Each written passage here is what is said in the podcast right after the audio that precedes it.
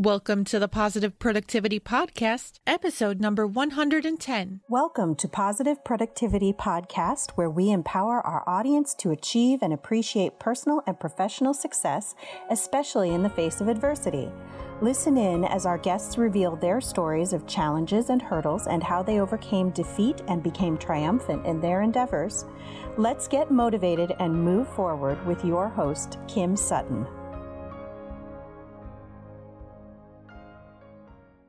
Welcome back to another episode of Positive Productivity. I am so happy you are here with us today, and I'm even more happy that Christina Dubrul from Du North Designs is here with us today.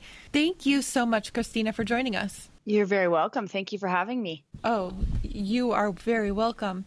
Christina, could you share a little bit about your entrepreneurial journey with us and also what you do today? Uh, certainly. I never thought to embark on an entrepreneurial journey, so to speak. I came from a social work background and I was on maternity leave with my third child. When two weeks before I was to go back, I got a notice they were shutting down all the offices that I worked in in the courthouses. And so it was kind of a turning point for me. A lot of jobs in social work are really high commitment, which in hindsight is kind of ironic now that I run this business. But I didn't want to go back to a high commitment job. So I thought, I really like fashion. There's not a lot of options for fashion for where we live. I'm going to start sewing my own clothes. And so I started sewing my own clothes, but quickly figured out that with three small children, it was a total and epic disaster. Did work. So then I kind of went back to the drawing board and went, okay, I like I'm just going to purchase my own clothes and sell them, host little parties for my friends and sell these clothing. So that was about 3 years ago and things just sort of snowballed from there. So i started getting requests to travel two 300 400 kilometers to go to people's houses. And i thought i can't do that but maybe i can find someone that can. And then i started bringing on what we call our darlings so basically independent distributors of the company. And it's just yeah it's just sort of snowballed from there. So we're up to 3000 distributors across north america now. So that's kind of how it started. It, it almost started by accident. I didn't set out to start a business I find that that is a common theme with a lot of people. I had no intention of starting this business when I started it almost five years ago. It was just supposed to be a little bit of supplementary income. But I do want to go back, though, to what you were saying about the high commitment social work is a very high oh, commitment job. And so most jobs require you to have a lot of on call and those sort of things. I, it's just not something I wanted to commit to. So I thought, well, I'm going to do this and start my own little business, which ended up being 10 times more of a commitment than any social work job would have been. So, so you call your distributors or your team darlings, but I hear what sounds like a little darling in the background. Yeah, I have a few darlings. Yes, I have three of them. Who is the one that we are talking right now? This is Allegra. She... She's my three-year-old. Yeah, the other two are in school today. So awesome. Well, hi Allegra. When you're listening later on, you are now on a podcast. I know my three-year-old would love that just to hear her name coming through the speaker.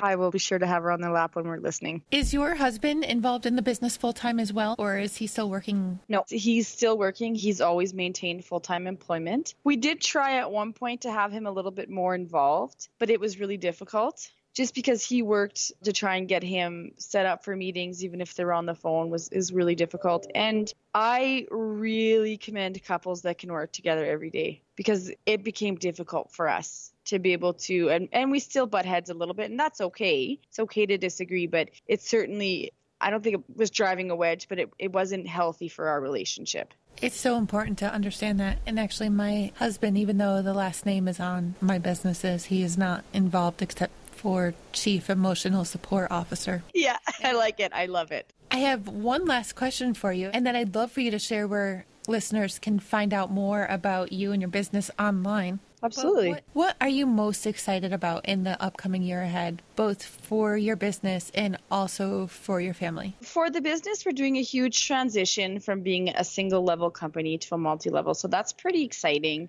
And also, we're looking at potentially moving into a bigger warehouse in another location, actually, and setting up a warehouse in the United States as well as Canada. So, those are really exciting business things that are going on for us. There's a couple things that are really exciting, and they're two sort of opposite things. One is, you know, we're kind of at a place in our life where we're tossing around the idea of maybe having another baby. But at the same time, our other children are old enough now that we're starting to be able to do really great things and plan really great trips. We've been spending every weekend skiing, even our three year old skis independently down the ski hill now. And so we are planning on doing a big trip to the Rocky Mountains. And so just the idea of being able to have fun. Our kids are always fun, but it's a lot more fun when you can do things with them and not be sort of hovering and having just to be able to do enjoyable things. So that's kind of exciting as well. They're getting old enough to do this type of things. Oh, absolutely. And I cannot let it go without saying if you do decide to try, just remember that there's always a possibility of multiples. Oh, I think I could do multiples for number one. For number four, that would be tough. I commend you. Going back to the question